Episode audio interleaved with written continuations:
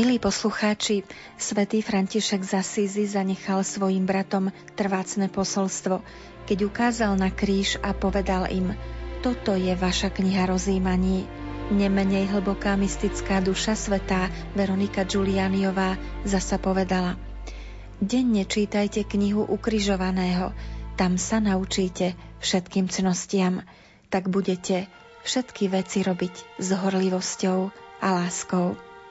Tieto citáty predznačujú motto našej relácie, ktorú sme nazvali Kríž ako najvzácnejšia kniha rozímaní. Poďte spolu s nami v príbehoch a cestách mystikov a svetých hľadať inšpirácie v kríži, nachádzať v nich útechu a silu, zvlášť v tomto pohnutom čase, tak ako to dokázali oni a ako kríž formoval ich životy priam do podoby umeleckých diel – Pripomenieme si aj to dôležité, čo bolo možné čítať v postoji pápeža Františka pri jeho modlitbe a vnútornom spojení s tzv. zázračným krížom z talianského chrámu svätého Marcella, keď prosil o ukončenie pandémie, ktorá ochromila svet. Nasledujúcim sviatočným pásmom vás bude duchovne sprevádzať kňaz, cirkevný historik otec Ľuboslav Hromiak zo Spiského podhradia, ktorého mnohí poznáte aj z arcibratstva svätej Filomény.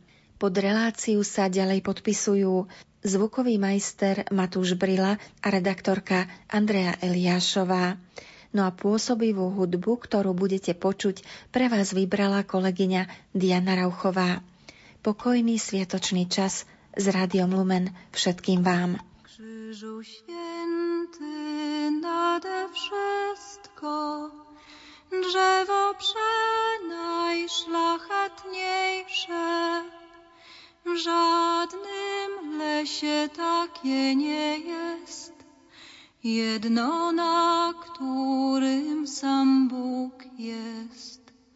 Słodkie drzewo, słodkie gwoździe, rozkoszny owoc nosiło.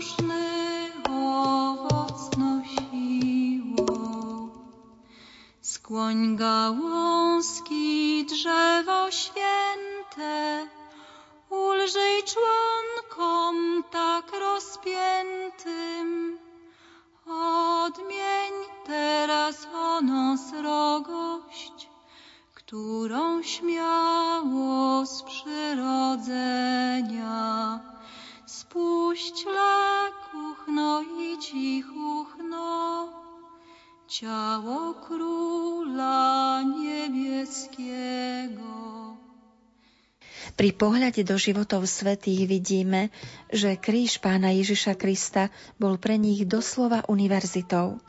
Svetý Tomáš Akvinský, veľký učiteľ cirkvy, raz prosil iného majstra, svätého Bonaventúru, aby mu ukázal knihy, z ktorých čerpal hlbokú učenosť – Svetý Bonaventúra ho zaviedol k svojmu oltáriku a ukazujúc na kríž povedal Oče, toto sú knihy, z ktorých všetko čerpám v hojnosti. Pri nohách tohto učiteľa, klačiac, nadobudol som väčšiu múdrosť, než zo všetkých kníh. Podobne svätý Filip Benícius, ležiac na smrteľnom lôžku, zvolal Dajte mi moju knihu. Tí, čo stáli okolo jeho lôžka, podávali mu rôzne knihy. Nakoniec mu podali kríž, na ktorý svetec ústavične hľadel. Vtedy pritisol si ho s radosťou k srdcu a povedal, toto je moja najmilšia kniha. Do tejto knihy som počas života často pozeral, s ňou túžim zomierať. Z rozímania o kríži prúdia hojné milosti, ako to zjavil pán Ježiš Svetej Angele z Voliňa.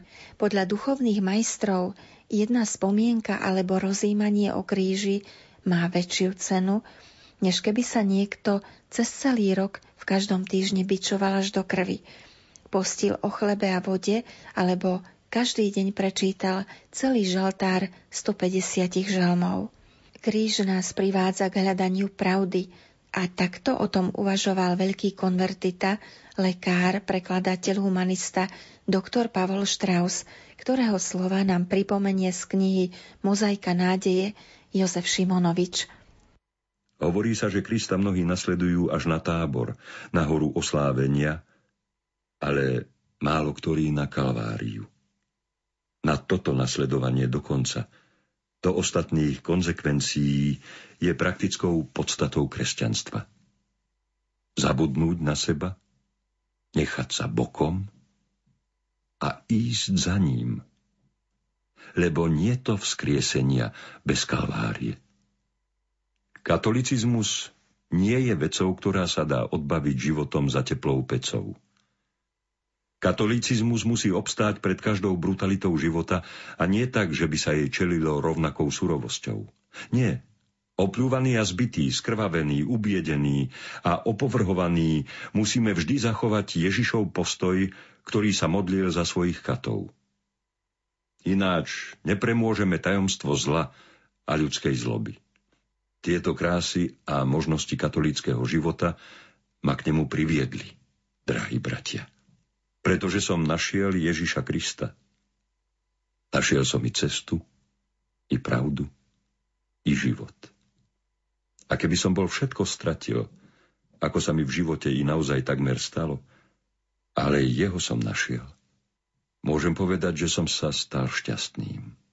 Dal by náš dobrotivý Pán Boh, aby som si svojim ďalším životom zaslúžil všetku milosť, ktorou ma obdaroval. Aby som raz smel predstúpiť pred jeho tvár a poprosiť ho slovami svätého Chryzostoma, ktoré použil o apoštolovi národov, o väčšné spočinutie v jeho božskom srdci. Kor Pauli, kor Christi. Srdce Pavlovo je srdcom Kristovým. Upierať oči na kríž aj v tomto ťažkom období pandémie nás nabáda aj pápež František. Kríž z kostola svätého Marčela v Ríme, kde sa chodievala modliť aj blahoslavená mystička Anna Mária Tajčiová, naozaj privádza k meditácii. Kým žila táto omilostená duša, mesto Rím obišli morové nákazy. V deň, keď skonala, mor udrel na mesto. Jej neporušené telo doteraz spočíva v chráme svätého Chryzogóna. Celý život bola ponorená v milosti kríža, cez mnohé obety, skutky pokánia, almužny a milosrdnej lásky, tak zachránila mnoho duší. Svoju prelomovú svetú spoveď zažila práve v chráme svätého Marčela, odkiaľ pochádza aj milostivý kríž, kde v tom čase slúžil aj servita svätého života páter Angelo Venardi. A jej celoživotným duchovným priateľom a istý čas aj duchovným vodcom bol biskup svetého života, pasionista, svätý Vincent Mária Stramby, ktorý si aj ako biskupské heslo ponechal to, ktoré vystihuje reholu pasionistov – umúčenie pána keď ho počas napoleonovskej okupácie časti Talianska nútili zložiť prísahu vernosti Napoleonovi, čo odmietol a za čo bol odsúdený do väzenia v exile. Pred odvlečením žalárnika si vzal do ruky len kríž a breviár so slovami Tento kríž je jediné, čo potrebujem. Vráťme sa však s otcom Ľuboslavom Hromiakom k spomínanému milostivému krížu. Prezradí nám zaujímavé súvislosti s tým spojené. Milí bratia a sestry, v súvislosti so situáciou, v ktorej žijeme počas pandémie koronavírusu, sa stáva takým ústredným miestom uctievania Ježišovho kríža ten kríž, ktorý priniesol svätý Otec na Sagrádo pred Baziliku svätého Petra vo Vatikáne 27. marca tohto roku, kedy sa modlil pred krížom, zázračným krížom. Tento kríž, ktorý priniesli z baziliky svätého Marcela na ulici Via del Corso, sa spája s veľmi výnimočnými udalosťami a preto aj rímsky ľud považoval tento kríž za výnimočný. Naša úvaha, prvá časť tejto úvahy bude smerovať práve k tomuto krížu. Ide o kríž, ktorý Rímania považovali za zázračný preto, pretože kostol svätého Marcela, o ktorom písal aj slávny biograf životopisov známych umelcov Giorgio Vasari, hovorí, že to bol kostol veľkolepý, avšak v roku 1519 v máji zhorel. Jediné, čo z tohto kostola ostalo, bol kríž, ktorý bol úplne nedotknutý. Od tých čias to ľudia považovali za veľký zázrak a v časoch veľkých ťažkostí sa obracali ku tomuto krížu, ktorý je pre nás nástrojom spásy, znakom spásy, ale aj prameňom pokoja v ťažkých situáciách a môže byť ním aj teraz, v tieto dni. Keď v roku 1522 vypukol mor, bol to kardinál Raimond Wich, ktorý mal kostol svätého Marcela na Via del Corso ako chrám, titulárny chrám, rozhodol sa počas púte, počas 18 dní niesť tento kríž ulicami mesta v procesii, až kým neprešiel pred bránu Baziliky svätého Petra vo Vatikáne, kedy začal mor opúšťať mesto. Tento kríž zohral veľmi dôležitú úlohu pre pápežov, ktorí v ťažkých situáciách chodili tam do kostola svätého Marcela na Via del Corso, aby prosili o odpustenie. A je celkom prirodzené, že aj v čase jubilejných rokov, ktorých sa církev nám ponúka ako tá, ktorá otvára bránu svojej milosti. Mnohí, ktorí tam prichádzali na to, aby sa zmierili so svojím životom, aby prosili o odpustenie zvlášť tých ťažkých hriechov, je prirodzené, že aj počas jubilejných rokov niektorí pápeži zdávali osobitnú úctu tomuto krížu na Via del Corso. Takto to bolo aj v roku 1675, kedy sa za procesie, za sprievodu ľudu, konala poklona tomuto svetému krížu. A samotnú procesiu moderoval a pripravoval známy talianský barokový architekt Carlo Fontana. Rovnako sa tento kríž niesol v procesii počas osobitného mimoriadného roka, e, kedy sa pripomínalo 1900 rokov od smrti pána Ježiša. Išlo o rok 1933 až 1934 a tento kríž bol stredobodom pozornosti aj pri iných dôležitých udalostiach ako jubilejný rok roku 2000. Tento rok si pripomíname 100 rokov od narodenia a 25 rokov od smrti svätého Jána Pavla II., ktorý previedol loďku Kristovej církvy na konci 2. a na začiatku 3. tisícročia. A práve počas tohto jubilejného roka 12. marca sa konal Deň odpustenia. A práve tento kríž z kostola svätého Marcela z Ríma priniesli priamo do baziliky svätého Petra a tam sa osobitným spôsobom svätý Jan Pavol II modlil. Modlil sa o odpustenie a svoju kázeň začínal slovami z druhého listu Korintianom z 5. kapitoly verše 20 až 21. Sme teda Kristovými vyslancami a ako by Boh napomínal skrze nás. V Kristovo mene prosíme, zmierte sa s Bohom toho, ktorý nepoznal hriech, za nás urobil hriechom, aby sme sa v ňom stali Božou spravodlivosťou. Svetý Jan Pavol II pripomínal, že tieto slová, ktorými začal deň odpustenia v jubilejnom roku 2000, sú slová, ktoré počúvame vždy v bohoslužbe slova na Popolcovú stredu.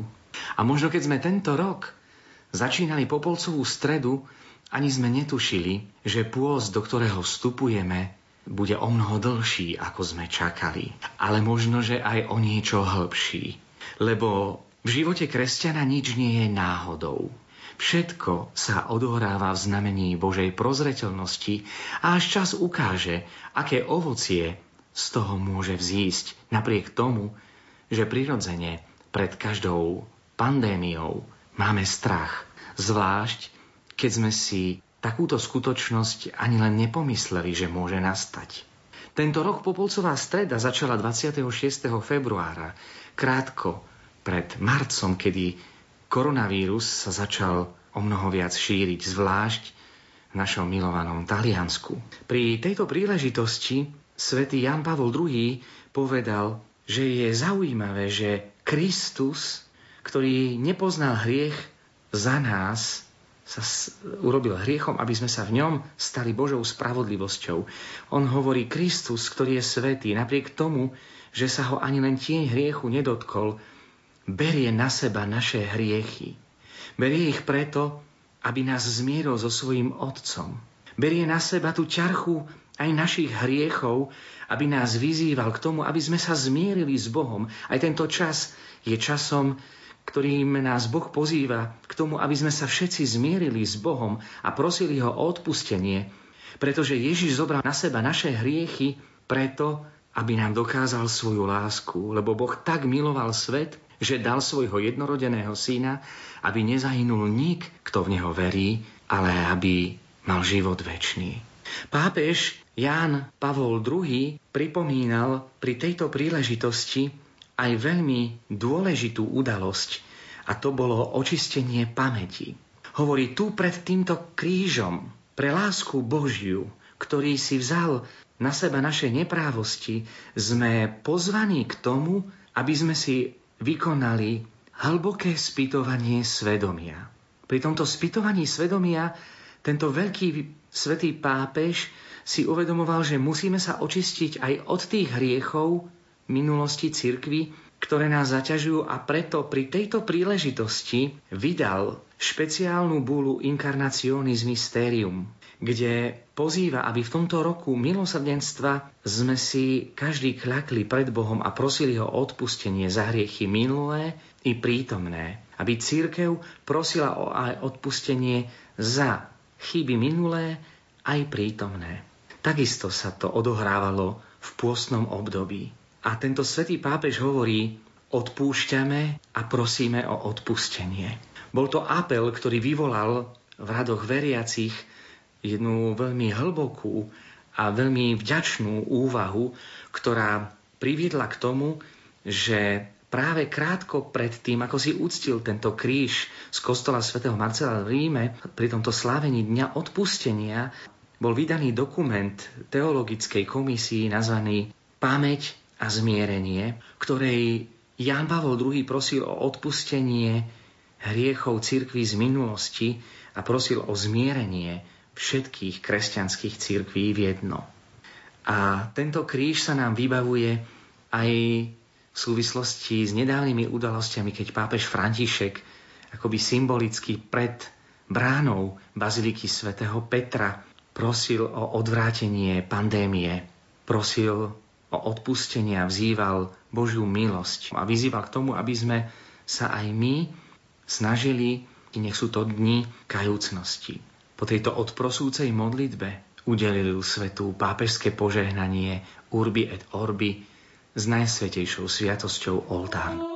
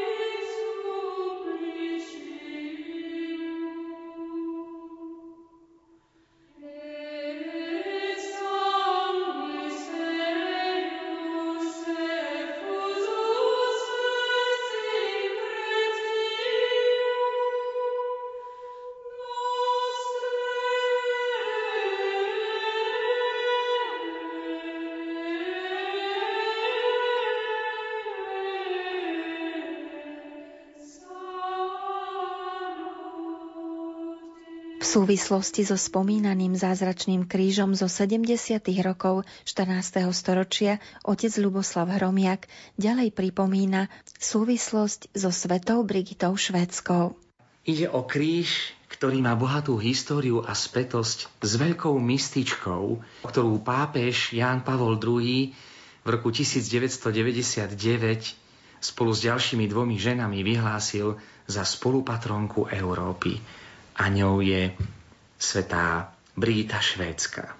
Znalci umenia dospeli k záveru, že tento tajúplný kríž, v ktorom sa ukazuje úžasná bolesť Krista, stvárnená umelecky aj tým, že brucho je akoby prepadnuté, kde vidno rebra, tú obrovskú bolesť, ten výdych Ježiša Krista na kríži, ktorý pre nás znamenal život, práve tento motív kríža sa ukázalo že pochádza z kostola San Lorenzo in Damaso v Ríme, v blízkosti rímskej roty. A tento kríž bol kríž, ktorý veľmi rada meditovala práve sveta Brigita Švédska, ktorá prežila posledné roky svojho života v Ríme, aby prosila Boha o návrat pápežov z Avignonu. Dozvedáme sa túto zaujímavú skutočnosť uctievania kríža v kostole San Lorenzo in Damaso cez jej spisy, zvlášť cez jeden spis, ktorý sa volá, má, volá Sermo Angelicus, že bola mimoriadne e, pohrúžená do modlitby a hlboko prežívala pánovo utrpenie práve pred týmto krížom. Práve tento kríž sa stal motívom aj pre ďalšie kríže, ktoré sa v tom čase tvorili, vrátane tohto zázračného kríža v kostole svätého Marcela na Via del Corso. Poďme sa ale pozrieť na samotnú svetu Brigitu Švédsku. Narodila sa na hrade Finstra pri Upsale ako piate dieťa svojich rodičov Birgera a Ingeborgi. Sa narodila za mimoriadných okolností, pretože matka pred jej narodením iba o vlások unikla smrti utopením. Sa jej zjavil aniel, ktorý jej oznámil, že bola zachránená kvôli dieťaťu, ktoré sa má narodiť a dodal. Vychovávaj dieťa k láske k Bohu, pretože je darom od pána. Vieme, že sveta Brigita Švédska od útleho detstva bola veľmi zbožná. Keď mala 10 rokov, mala videnia. Videla neraz pána Ježiša ukrižovaného s krvácajúcimi ranami. A takisto vieme aj o tom, že chcela žiť v zasvetení Bohu, ale keďže otec chcel, aby sa vydala, keď mala 13 rokov, vydala sa za 18-ročného Ulfa Gudmarsona, ktorý bol bohabojným a múdrym šľachticom a vydala sa, pretože v tom videla Božiu vôľu. Vo vôli jej otca videla Božiu vôľu.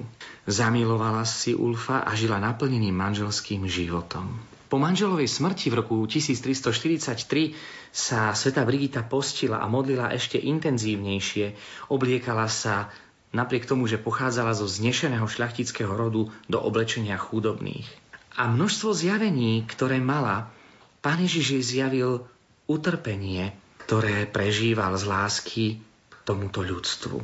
Sveta Brigita dostala príkaz ísť do Ríma vo svetom roku 1350 kedy svojimi modlitbami a pôstami vyprosovala milosť vrátenia pápeža z Avignonu do Ríma. V Ríme žila viac ako 20 rokov a meditovala práve pred týmto krížom San Lorenzo in Damaso. Zomrela 23. júla 1373 a kanonizovaná bola v roku 1391. Žena, mystička, ktorá porodila 8 detí. Jedna z jej detí je dcéra sveta Katarína Švédska. Je pre nás veľmi krásnym povzbudením, pozvánkou aj v tento dnešný sviatočný deň, aby sme sa zamysleli nad tými zjaveniami, ktoré Pán Ježiš zjavil svetej Brigite Švédskej. V knihe Zjavení svetej Brigity nájdeme aj časť, kde sa svetici prihovára sám Ježiš týmito slovami v interpretácii Petra Weincillera. Dobrovoľne som sa vzdal nepriateľom a moji priatelia aj moja matka zostali v tom najhlbšom žiali a bolesti. A keď som videl pripravené kopie, klince, biče a iné nástroje mučenia, aj napriek tomu som išiel v ústrety môjmu umúčeniu s radosťou. Hoci som mal hlavu od trňovej koruny celú skrvavenú a hoci ma nepriatelia bodli priamo do srdca, radšej by som si ho nechal rozkrájať, ako by som sa mal vzdať teba, človek. Preto by si bol príliš nevďačný, keby si ma za takúto lásku nemiloval. Pretože moja hlava bola dobodaná a sklonená na kríži pre teba – tvoja hlava by sa tiež mala skláňať v pokore. Pretože moje oči boli plné krvi a slz. Preto nech sa tvoje oči zdržujú pôžitkárskych pohľadov. A pretože som mal uši plné krvi a počúval som slová znevažovania voči mne, preto nech sa tvoje uši odvracajú od podlých a pochabých vecí. Keď som mal ústa vysušené najtrpkejším suchom a nič dobré im nebolo dopriate, preto nech tvoje ústa zostanú zatvorené pred zlými slovami a otvoria sa slovám dobrým. A že boli moje ruky napnuté pomocou klincov, preto nech tvoje ruky sú natiahnuté k poctivej práci a k chudobným podľa mojich prikázaní. Tvoje nohy, ktoré predstavujú tvoju horlivosť, s ktorou máš vykročiť ku mne, nech sú ukrižované pôžitkom a tak, ako som ja trpel vo všetkých svojich údoch, nech sú všetky tvoje údy pripravené na to, aby mi slúžili.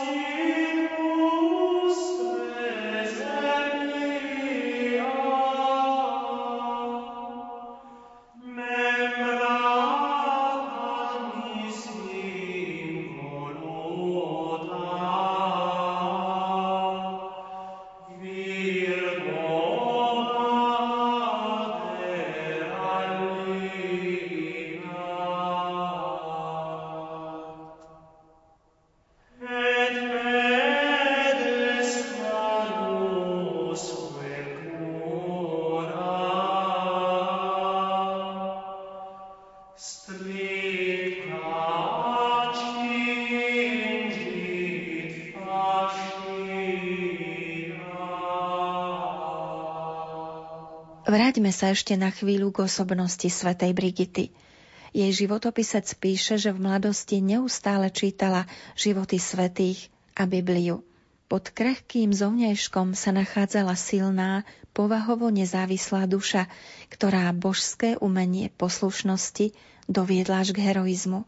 Láska k blížnemu bola pre ňu cnosť všetkých cností a prvenstvo medzi nimi dávala poslušnosti. Vzorom v nej jej bol sám Kristus, ktorý jej povedal Ja, ktorý som dokonalosť sama, som bol poslušný Otcovi až na smrť na kríži, aby som ukázal, ako sa Bohu páči, keď sa zriekneme svojej vlastnej vôle. Svetej Brigite Boh prikázal, aby poslúchala pokorne a radosne. Panna Mária jej povedala, všetko máte robiť s poslušnosťou a mlčanlivosťou. No a pripomeňme si ešte slová pána Ježiša, ktoré jej adresoval. Vo svojom človečenstve som sa miernil, vo svojich modlitbách, hlopotách a pôstoch tak, aby všetci, ktorí potom túžia, mohli napodobňovať moje slová, konanie a príklad. Pán Ježiš jej vyjavil, že na jeho tele bolo 5460 rán po umúčení. Tieto si uctievame známou pobožnosťou svätej Brigity, ktorú poznáme napríklad z knižočky Sme zachránení.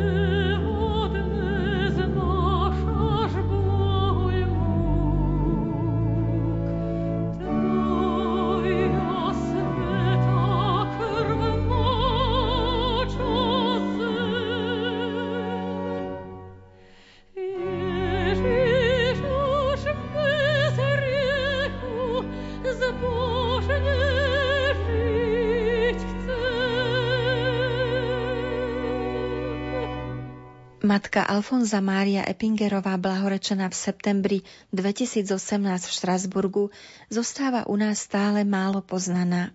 A predsa táto mystička s jej postojom ku krížu zostáva v mnohom nasledovania hodná. Mala výnimočné schopnosti, žila v 19. storočí, narodila sa 9. septembra roku 1814 zomrela 31. júla v roku 1867, pričom blahorečená bola len nedávno, práve v deň jej narodenia pred dvomi rokmi.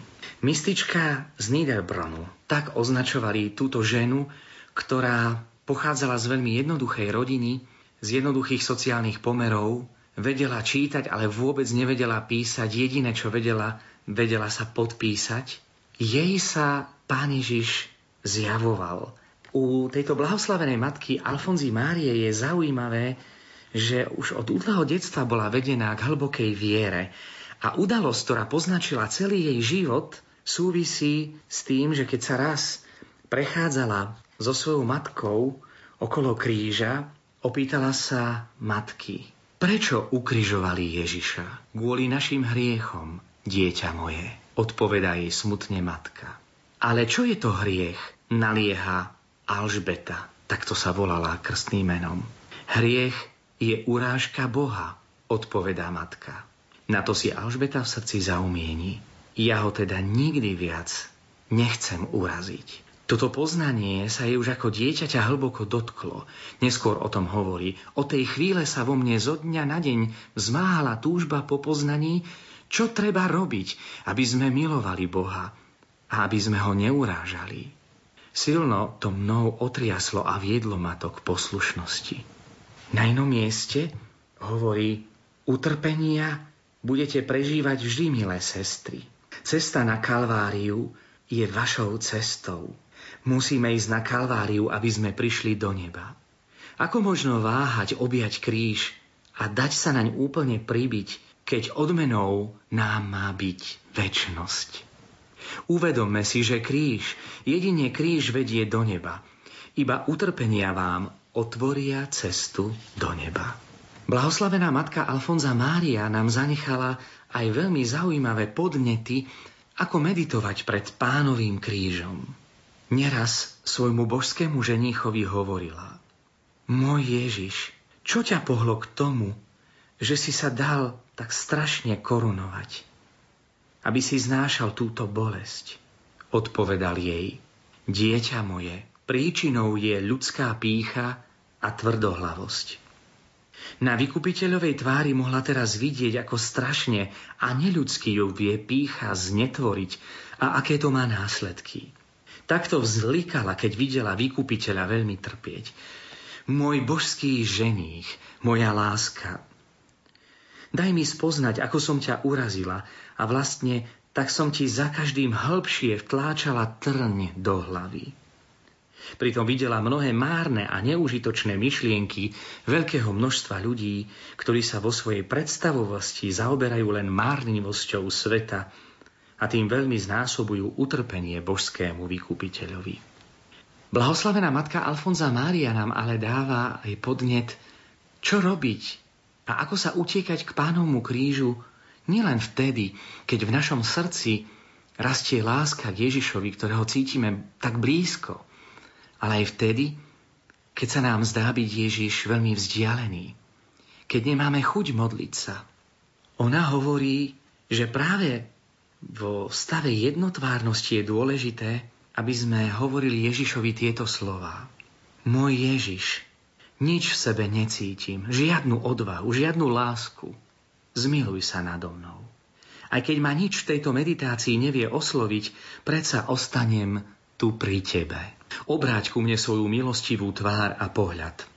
Keď v nás pretrváva suchopárnosť, často volajme, môj Ježiš, zmiluj sa nado mnou. A keď nám jednotvárnosť padne ťažko, ostaňme pokojní a opakujme znova, Pane, nech sa stane Tvoja vôľa. Nevzdávajme sa a volajme, môj Ježiš, daj mi ešte viac pochopiť moju biedu a moju ničotu. A keď budeme tieto slová prednášať pred tvár Najvyššieho, vyslome tieto prozby so zloženými rukami, pričom zovrime do svojich dlaní kríž a z neho nám určite príde útecha.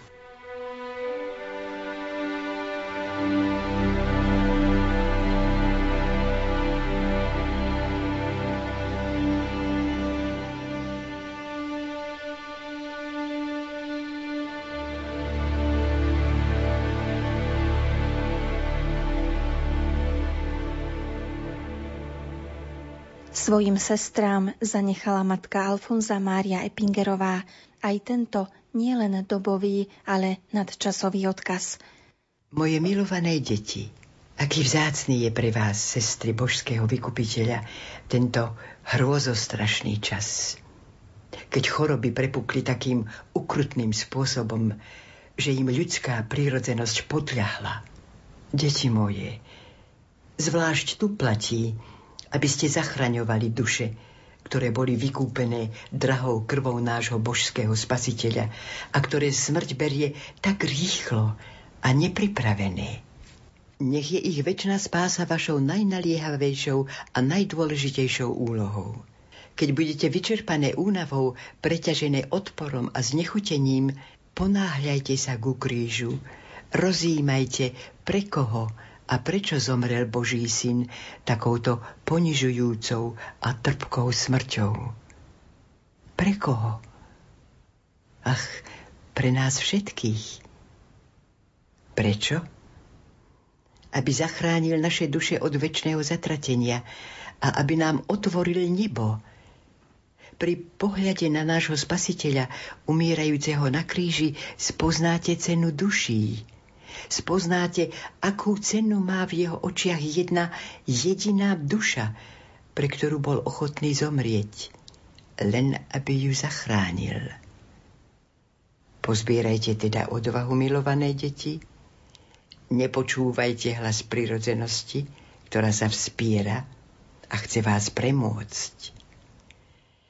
Ako útechou vám bude na smrteľnom lôžku, keď budete môcť povedať teraz, keď zomriem ako obeta lásky k blížnemu, je to pre mňa šťastie. Matka Alfonza Mária svoje sestry zároveň povzbudzovala aj takto.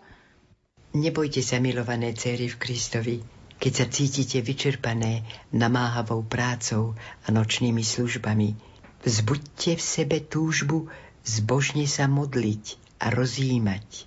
Konajte všetko s čistým úmyslom. Duchovné i telesné skutky milosrdenstva a ostatné prenechajte Bohu. Ešte niečo vám musím povedať, deti moje. Chránte sa pred márnou slávou. Utekajte pred ľudskou pochvalou. Nikdy ju nevyhľadávajte. Pozerajte len na to, aby ste sa páčili Bohu. Usilujte sa nasledovať božského ženícha v láske, skromnosti a pokore. On miluje pokorných a dáva im svoju milosť. Nezabudnite na slová, ktoré som vám už viackrát opakovala. Trpte, modlite sa a mlčte.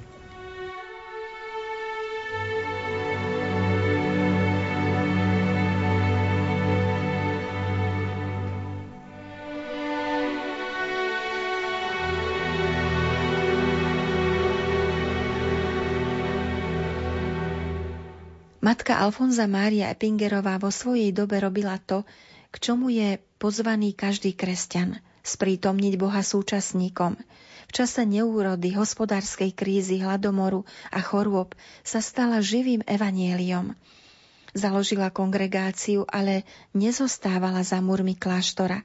Odvážne navštevovala príbytky, aby miernila bolesť a biedu každého druhu. Hoci žila v zmiešanom katolicko-evanielickom prostredí, nerobila rozdiely a pomáhala nezištne.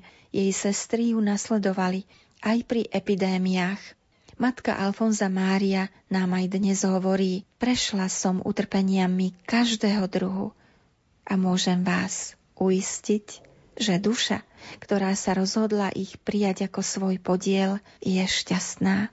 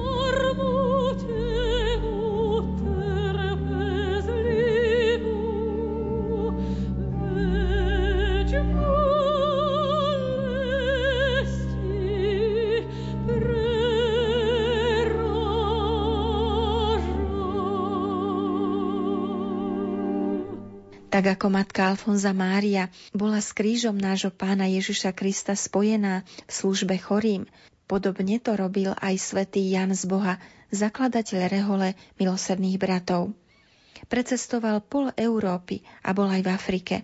Vyskúšal tisíc remesiel, poznal hrôzy vojen a cez utrpenie spoznal, že Boh ho volá k dielu služby trpiacim, opusteným, ľuďom na okraji spoločnosti. Vo svojom testamente nám odkazuje Ja, Jan z Boha, najmenší z bratov, chcel by som, aby ste vždy túžili po bratskom spolunažívaní ľudí a ich vzájomnej bratskej láske. Snažte sa, aby mali vždy čo jesť i piť a aby bolo o nich v prípade choroby dôstojne postarané. Chcel by som, aby ste svoj život nasadili najmä za tých, ktorými tento svet pohrdá, pretože sú považovaní za duševne chorých, inak myslia, alebo sa jednoducho dostali do existenciálne hraničných situácií. Ježiš Kristus vás za to požehná. Lebo keď urobíte niečo z toho jednému z jeho najmenších bratov, urobíte to jemu. V srdci sa mi opäť ozýva hlas, ktorý ma od detstva nabádal, aby som sa vydal na cestu za cieľom, ktorý som spočiatku hľadal vo svete. Aby som neskôr konečne pochopil, že tá cesta vedie dnu do môjho srdca. Môjho pána som chcel milovať nadovšetko. Jemu som chcel slúžiť. Z lásky k nemu som sa vložil do služby mojim bratom, chudobným a chorým. O, ako dobre teraz rozumiem utrpeniu a osamelosti chorého človeka.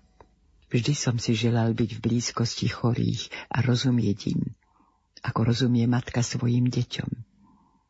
Trpel som s nimi, ako by som bol ja sám chorý. Chcel by som, aby všetci chorí vedeli, že si ich nesiem v srdci, či už sú v nemocnici, doma, alebo bez povšimnutia okolo idúcich ležia niekde na ulici. V tejto hodine sú mojou najväčšou útechou. S dôverou s nimi vstupujem pred môjho stvoriteľa a pána s vedomím, že sa budú za mňa prihovárať a že Boh do knihy života zapísal to málo, čo som pre nich urobil. Oni sú jediným mojím dedičstvom, ktoré vám zanechávam, lebo okrem nich nemám nič. Uctievajte moju pamiatku tak, že sa budete o nich starať s ešte väčšou láskou, než som to dokázal ja. Majte otvorené oči a uši pre blížnych, ktorí pozbavení rozumu, bez opory a ochrany pobehujú ulicami, alebo sú zavretí v zariadeniach, kde sa o nich nestarajú láskavo a dôstojne, tak ako si to zaslúži každý človek – majte otvorené oči a uši pre starých, ktorí sú často sami, alebo sú v ústavoch, kde nedostávajú lásku a starostlivosť, akú si zaslúžia. Majte otvorené oči a uši pre prostitútky, drogovo závislých. Títo ľudia sú mojim dedičstvom ktoré vám tu zanechávam. Lebo by som chcel, aby ste pomáhali všetkým trpiacim. Preto vás ešte naliehavo prosím, aby ste boli ostražití a citliví na utrpenie mnohých. Ak vám môj život pomohol objaviť lásku k Bohu a k blížnemu, poďakujte sa za to nášmu pánovi Ježišovi Kristovi. A pokračujte v tomto diele lásky s rovnakou dôverou voči Bohu za kou som ho ja začal v granate.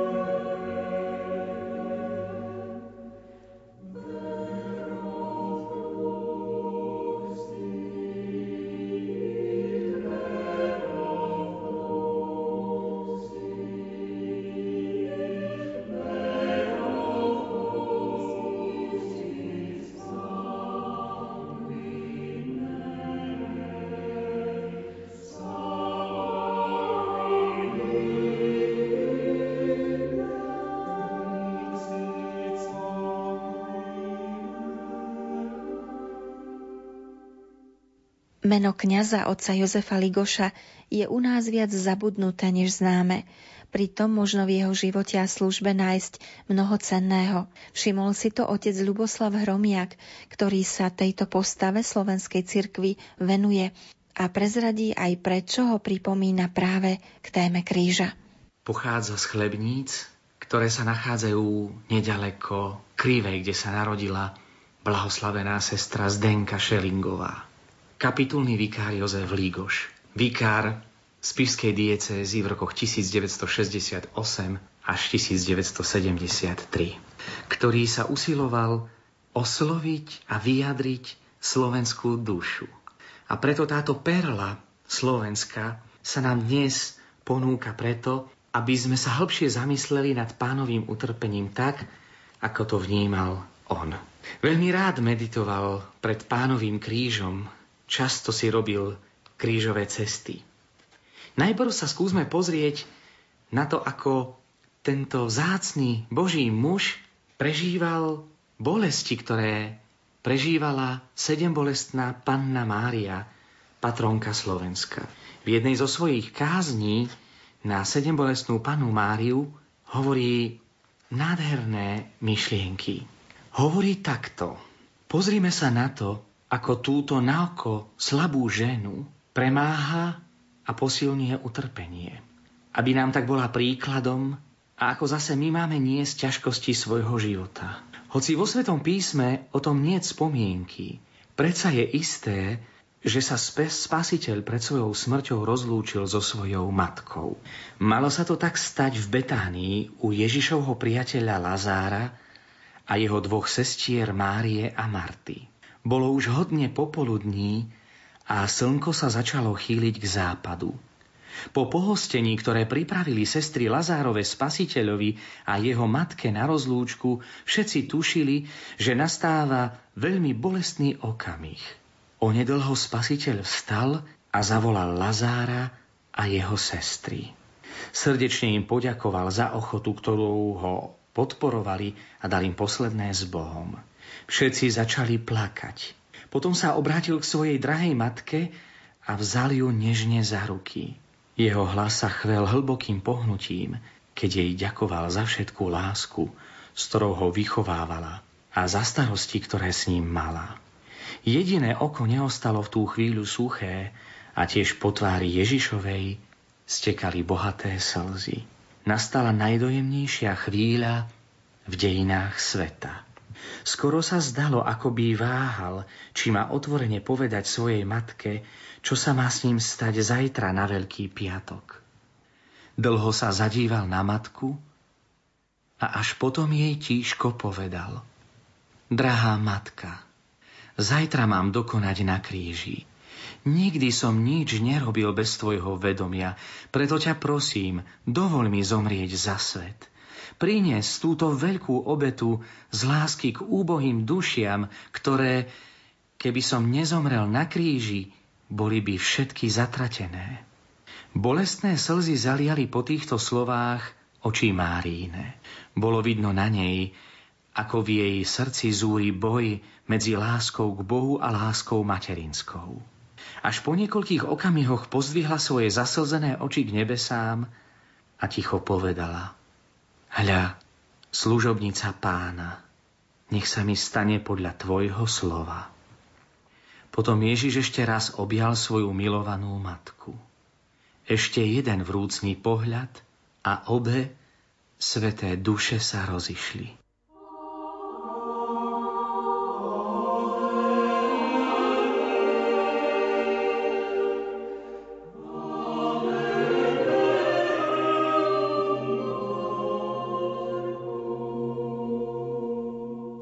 A čo robila Mária po rozlúčke? Čo robila zatiaľ, kým Ježiš posledný raz večeral, kým ho Judáš zradil, kým sa krvou potil, kým bol chytený, súdený?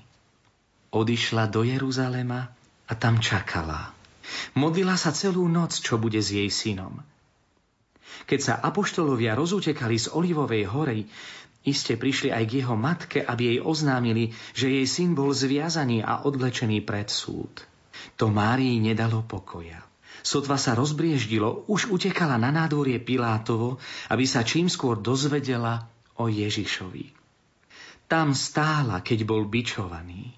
Tam bola vtedy, keď bola nad ním vypovedaný ortiel smrti. Sotva ho počula, utekala bočnými uličkami a postavila sa na miesto, kadiaľ musel ísť sprievod. Ešte raz chcela byť so svojím synom. Videla, že ho všetci opustili. Každý sa za neho hámbil. Len matka nemohla byť taká. Nenatíska sa k nemu vtedy, keď bol slávny, keď robil zázraky, keď sa každý tisol k nemu. Vtedy ostala doma v Nazarete. Ale teraz, keď ním všetci opovrhli, aspoň matka sa musí k nemu verejne priznať. Preto sa predrala pomedzi zástupy. Hoci slabá žena, nebála sa, že ju vojaci odkopnú. Keď ide o jej syna, nebojí sa ani posmechu, ani bitky, ani smrti.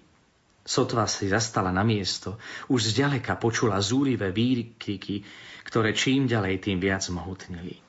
Smutný sprievod sa blížil. Začervenala sa, keď počula, ako hlásateľ vyvoláva Ježiš, syn Márín, je odsúdený na smrť. Nehambila sa však, že je matkou tohto odsúdenca. Po chvíli videla svojho syna. Kráčal ťažko, len sa vliekol jeho svetá tvár bola pokrytá zaschnutou krvou, preto skoro nič nevidel. Ako by sa bola rada k nemu rozbehla, povedala by mu, že mu ostala verná, aj keď ho všetci opustili, že sa za neho nehambí, i keď mu všetci nadávajú. No bližšie nemohla, lebo vojaci neboli by ju pustili. Preto aspoň otvorila svoje náručie a zvolala Ježiš, a vysílený spasiteľ ju naozaj počul. Oddaná láska jeho matky mu bola hojivým balzamom za všetky potupy, ktoré dnes dostal. Zastavil sa, aby sa s ňou posledný raz rozlúčil. Ich pohľady sa zišli.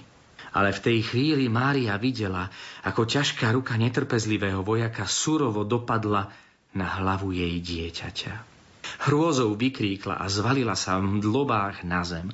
Ovládala sa však. Pozbierala svoje sily a dostala sa až na kalváriu pod samý kríž. Kto opíše, čo táto žena vytrpela pod krížom? Čo cítila táto matka, keď jej synovi ruky a nohy prerážali klincami? Čo cítila, keď sa mu ešte na kríži posmievali? Čo cítila, keď prosil o kvapku vody a nemohla mu pomôcť, ale musela sa dívať, ako mu podávajú ocot, žlč. Čo mohla cítiť, keď jej položili mŕtvého syna do lona. A predsa Mária vydržala tieto nepredstaviteľné bolesti. A predsa na oko slabá žena najkrajšie obstála na krížovej ceste. V tejto meditácii Jozefa Ligoša sa posúvame opäť k svetej Brigite švédskej. Ako keby sme v týchto dvoch ľuďoch, ktorí boli od seba ďaleko vzdialení, videli podobné impulzy, ktoré prežívali pred tajomstvom pánovho kríža.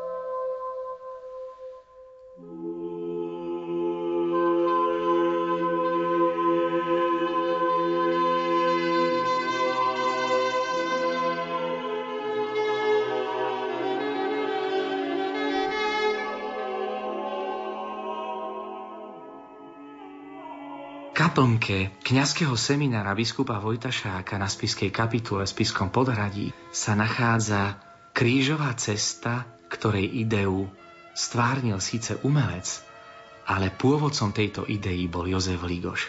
Skomponoval túto krížovú cestu na nápev, ktorý sa spieva na Veľký piatok Ecce lignum crucis, hľadrevo kríža. A do týchto notových osnov vsadil zastavenia krížovej cesty, ktoré akoby zapadali do nôd, do nápevu Veľkého piatku. Prvé tri zastavenia sú na jednom tóne a to je Pán Ježiš v muro Jeruzalema. Ďalšie tri zastavenia, to je stretnutie sa Ježiša Krista s ľudstvom a potom Ježišov pád, ako keby najhlbšia nota znázorňovala ten tretí pád a stúpanie melódie je zároveň sprevádzané zastaveniami až po Kalváriu, po jeho ukrižovanie, ktoré predstavuje najvyšší tón a potom jeho pochovanie. Keď sveta Brigita Švédska vo svojich meditáciách robí aplikáciu o tom, ako oči, ktoré boli zakrvavené, nás vedú k tomu, aby sme aj my správne používali svoj zrak, ruky, ktoré žehnali, aby sme aj my ruky používali na dobré účely, niečo podobné nachádzame aj v meditácii pri pánovom kríži u spišského kapitulného vikára Jozefa Ligoša. Tak si tieto slová vypočujme. Stáli ste už niekedy nad lôžkom umierajúceho? Prežili ste už ten hrozný deň alebo noc, kedy ste videli a so zatajeným dychom pozorovali posledný zápas svojho otca, matky, muža, dieťaťa. Boli ste už svetkami tej strašnej chvíle, keď po dlhom napätí sa konečne ozvalo pri smrteľnej posteli zomrel.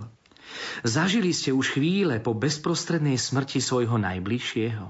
Konečne boli ste už v izbe, v miestnosti, kde uprostred v rakve leží vystretá mŕtvola, kde sú hodiny zastavené, okná zastreté, všetko zatiahnuté čiernou smrteľnou farbou.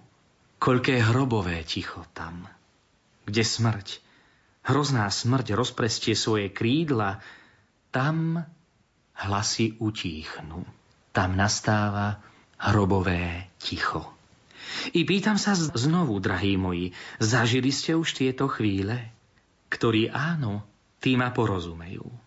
Naše kostoly sú dnes smutné. Je tak mŕtvo. Smrť. Hrozná smrť sa dostala do každého kostola a chce nám niečo, niekoho vyrvať z nášho prostredia, zničiť násilným spôsobom, zavraždiť. A čujte koho? Nie neznámeho, nie jedného z rodiny, nie otca, nie matku, ale viac, o mnoho viac. Chce vziať toho, ktorý je našim srdcom, našim životom. Všetkým našim. Chce vziať toho, bez ktorého náš život sa mení v zúfalstvo, v plač, ba viac, bez ktorého náš život je holou nemožnosťou. Chce nám vziať Ježiša.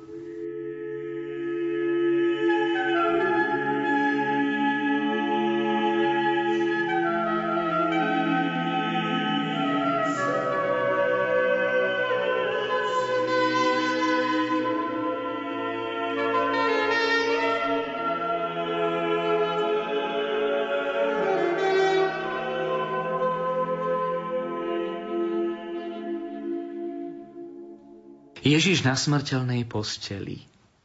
Ježiš na kríži. Ježiš v poslednej agónii. Ako ťažko je dnes hovoriť v týchto okolnostiach. Všade tak mŕtvo okolo nás. Zvony, orgán, zvončeky od žiaľu umlkajú. Vtáčiky prestávajú spievať. Celá príroda zastavuje svoj dých nad hrozným obrazom, ktorý sa dnes ukazuje na vrchu Kalvárii. A ja, úbohý človek, mám hovoriť v tomto mŕtvom tichu. Mám kázať. Mám spravodlivým povedať do duše, aby Boha milovali. Mám prosiť v mene ukrižovaného hriešnikov, aby ho svojimi hriechmi neurážali, aby ho viac ráz nekryžovali. Nie, to nie je možné. Ústa moje dnes sú slabé. Hlas môj príliš stlmený, aby vnikol až do najtajnejších záhyboch ľudského srdca. Nie, ja dnes nebudem kázať. Ja vás privediem k lepšej kazateľnici, ako je tá, na ktorej stojím. Ja vám dnes privediem lepšieho kazateľa. Takého ste ešte nepočuli. Privediem vám misionára, akého svet ešte nevidel. Povolám si dnes za kazateľa toho, ktorý s rozpiatými rukami leží na dreve kríža. Poď teda, Kriste Ježišu. Poď z kríža na túto kazateľnicu. Poď so svojimi zakrvavenými rukami a nohami. Poď so svojim zmučeným telom. Poď so svojim prebodnutým srdcom. Poď, vezmi si aj svoje lôžko, na ktorom spočívaš. Vezmi aj trňovú korunu. Vezmi biče, vezmi klince a poď všetkým ľuďom ukázať o svojej nesmiernej láske k ním.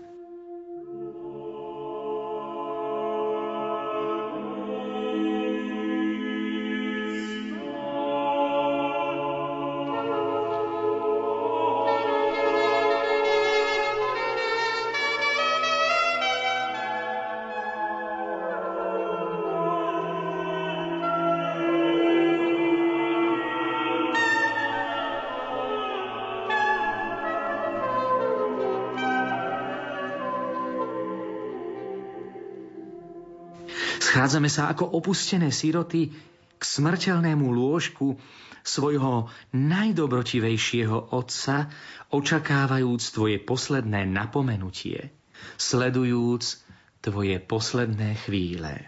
Ježiš na kríži zomiera. Posledné chvíle ani jedného človeka na zemi takto nevyzerali. Pozri sa len na smrteľnú posteľ, je veľmi jednoduchá. Bez matracov, bez slamy. Je zložená len z dvoch napriek zbytých driev.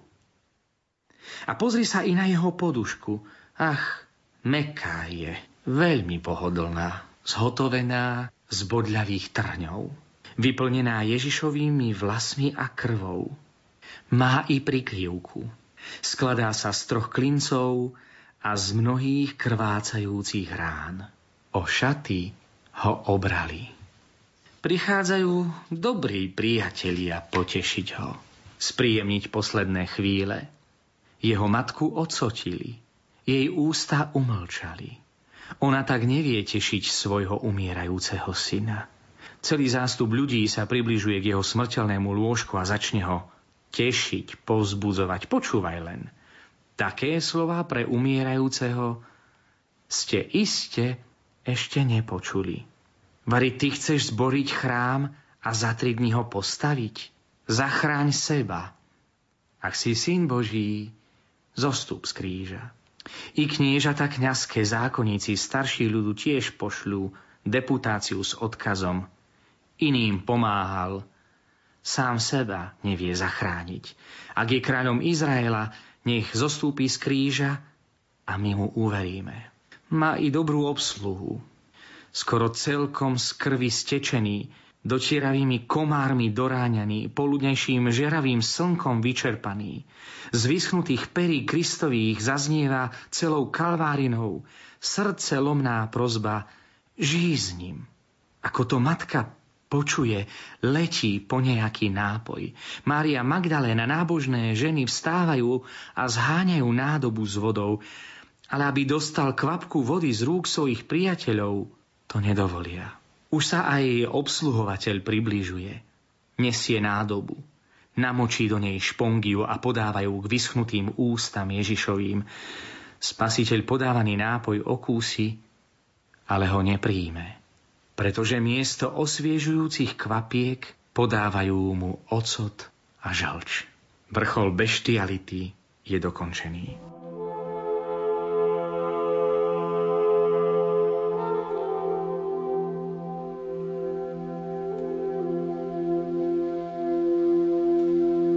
So synom Božím sa horšie zaobchádza ako so zvieraťom. Bože, a ty to trpíš. Ty sa nečinne na to pozeráš. Keď Ábela zabil brat Kain, išiel si sa pomstiť za nevinnú krv.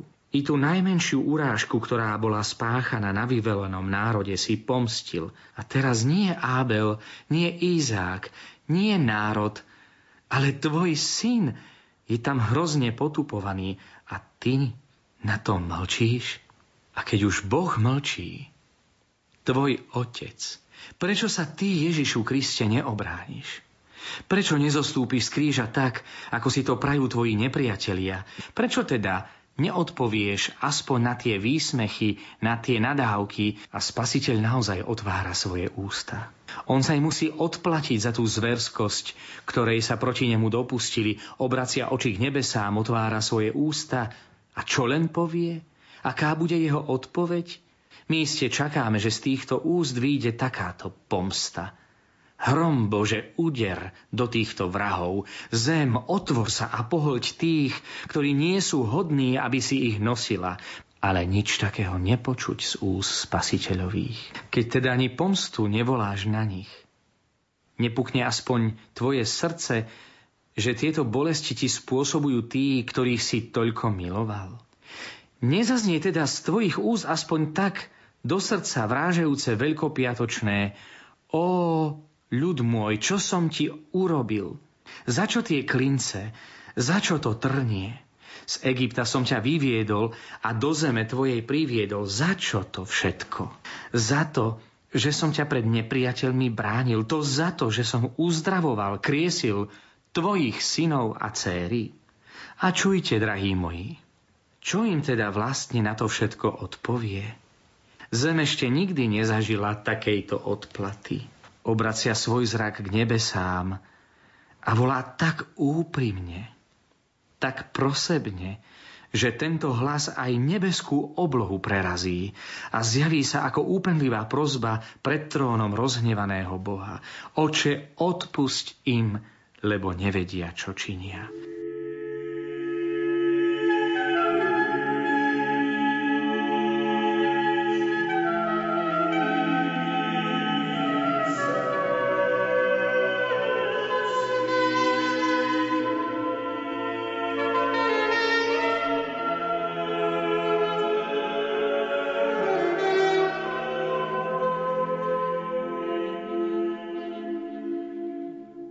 Grécku bol istý nenapraviteľný zbojník menom Šimon.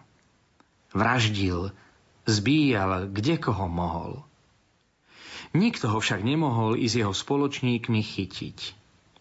Istého večera, ako sa okolo vatry zohrievajú, zbadajú, že sa k ním približuje akási čierna postava. Keď sa dostane skoro až k vatre, odrazu jeden celkom preľaknutý vyrazí zo seba – Veď tento vyzerá ako Kristus. Nech bude teda ako Kristus ukrižovaný. A tu sa cudzinec spriami. Predstúpi pred Šimona, roztvorí svoje skrvavené ruky, ukáže jazvy na nich a povie Tu ich teda máš. Vbí klin na staré miesto, tam, kde bol vbitý, keď som za teba umieral.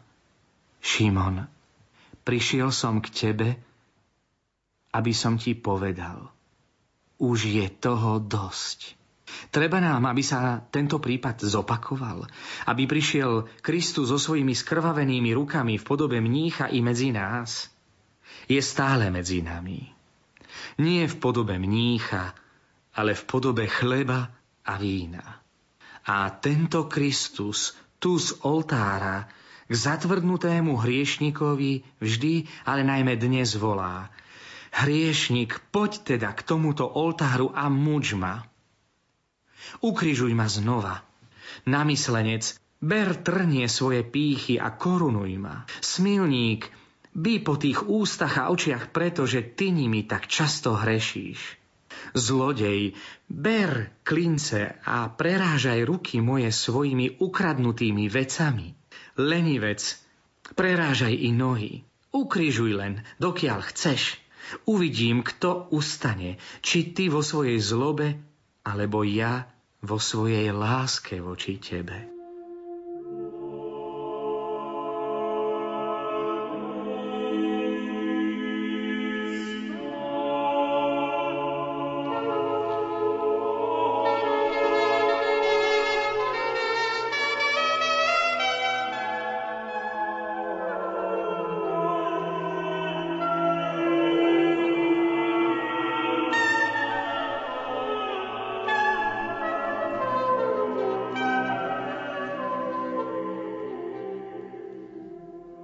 Po skončenie sveta, kým len bude na svete posledný oltár a posledný kňaz pri svetej omši, budem vždy za teba vysielať túto prozbu.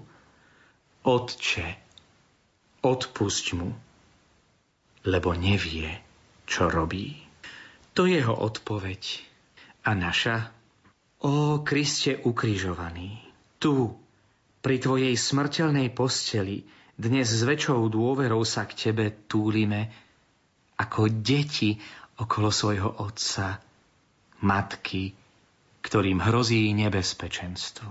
O láska ukrižovaná, odpusť. Ty si odpustil Petrovi, Márii Magdaléne, ba dokonca aj Lotrovi na kríži, ty hlava trním doráňaná. Odpusť všetku píchu, zlé myšlienky, ústa zosinelé, odpuste bohorúhania, zlé slová, perzverzné slová, piesne, ktoré sme spievali, ruky prebodnuté, odpuste krádeže a nečistotu, nohy zboľavené, odpuste lenivosť, slabú, nedbanlivú návštevu kostola, ale zvlášť ty, prebodnuté srdce, odpusť všetku nelásku, ktorú si od nás zakúsilo. Povedzte teda i nám vy, pre ústa, tie utešujúce slová odpustenia. A takto očistený ťa prosíme zvlášť dnes, keď brat brata vraždí. Dnes, keď celá príroda vstáva k novému životu. Ľudstvo však sa samo vrhá do smrti a seba zničenia, pod Tvojím krížom ťa prosíme. Pre peť Tvojich svetých rán pokoj svetu daj. Milosť udel nám, zmiluj sa nad nami. Amen.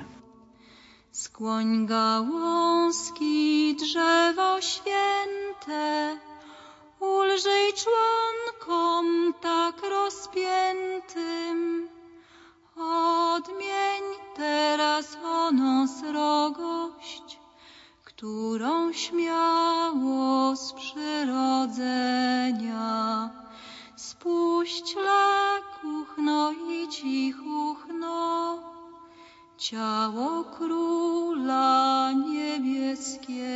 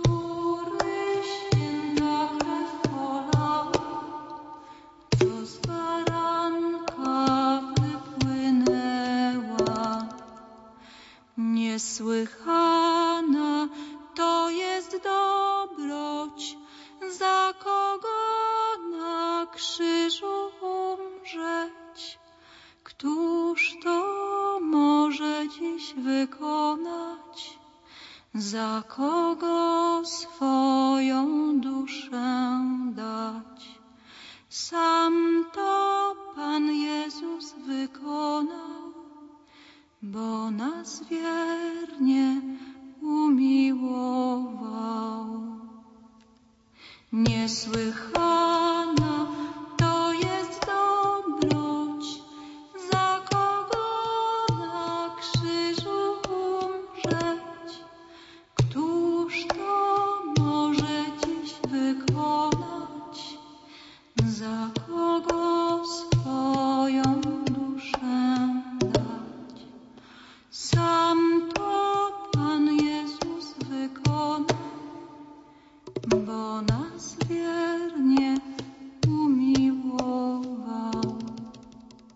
Poslucháči, relácia o kríži ako najvzácnejšej knihe rozímaní sa práve končí.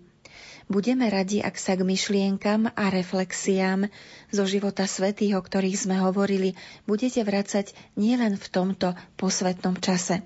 Nech duchovné slovo hostia relácie otca Ľuboslava Hromiaka vás prevádza v tomto pohnutom čase vždy, keď na vás budú doliehať chvíle skúšky a nech je pre vás pánová láska z kríža, tak ako bola pre mnohých svetých učebnicou života a posilou osobitne v tomto období. Za pozornosť vám okrem hostia relácie a interpretov Hildy Michalíkovej, Petra Weinzillera, Jozefa Šimonoviča ďakujú aj hudobná redaktorka Diana Rauchová, zvukový majster Matúš Brila a redaktorka Andrea Eliášová. Do počutia pri ďalších reláciách s Rádiom Lumen.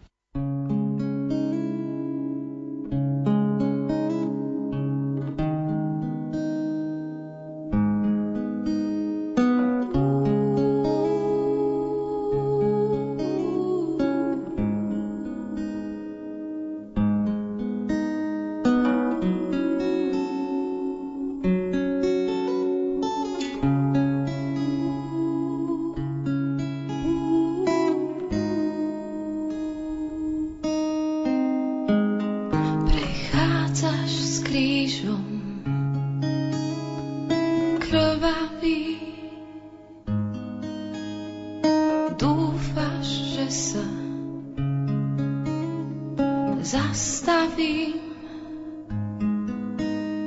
a utriem ti krv bielou šatkou, čo mám. Si plný